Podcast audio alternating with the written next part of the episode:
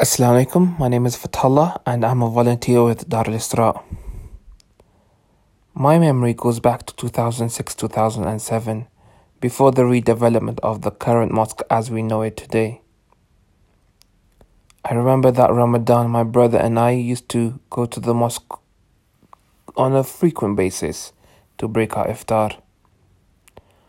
One day, as was the norm, my brother left before me so I trailed behind, and by the time I reached the mosque, I could see and feel the hustle and bustle leading up to the mosque as people rushed for the iftar.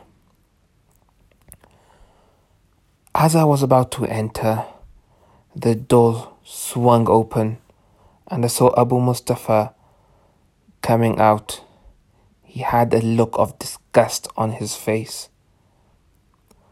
He looked at me and started shouting, What are you doing here?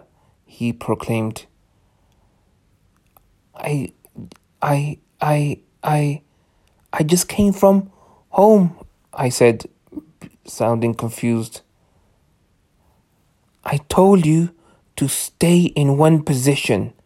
Why are you not listening to me? He shouted at me again. Genuinely, I was lost for words. Abu Mustafa wasn't having any of it. He was clearly upset, and not wanting to upset him any further, I proceeded quickly into the mosque. He shortly followed, and again he started saying how it's important to keep your word, and once you've made a promise, you have to keep your promise. I was genuinely dumbfounded and did not know what Abu Mustafa was on about. I was so relieved when the adhan went for Maghrib and quickly proceeded to take my place in one of the rows to break my iftar.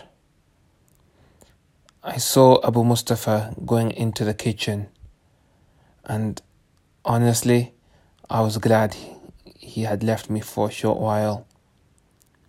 Soon the Iqama went for Salat al Maghrib and I proceeded to pray.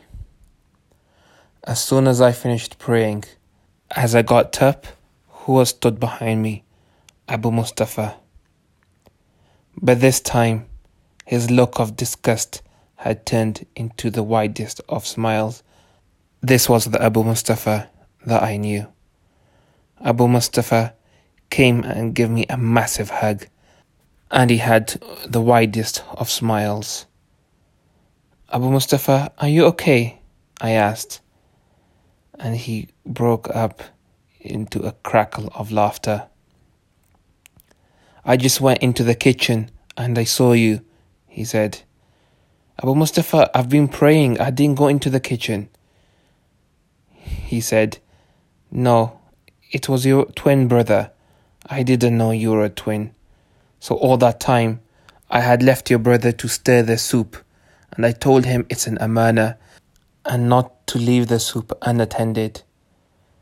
So he said, When I saw you outside, I had literally just left him. I was confused how you got to the front of the mosque so fast, but then you were there right in front of me, he said. As my brother emerged from the kitchen, I told him what had, ha- had happened. He burst out laughing and told Abu Mustafa a clear difference of how to tell us apart, something which I won't share. Abu Mustafa and I often recount this memory that we have, uh, and we often laugh about when he got it wrong and thought I was my brother.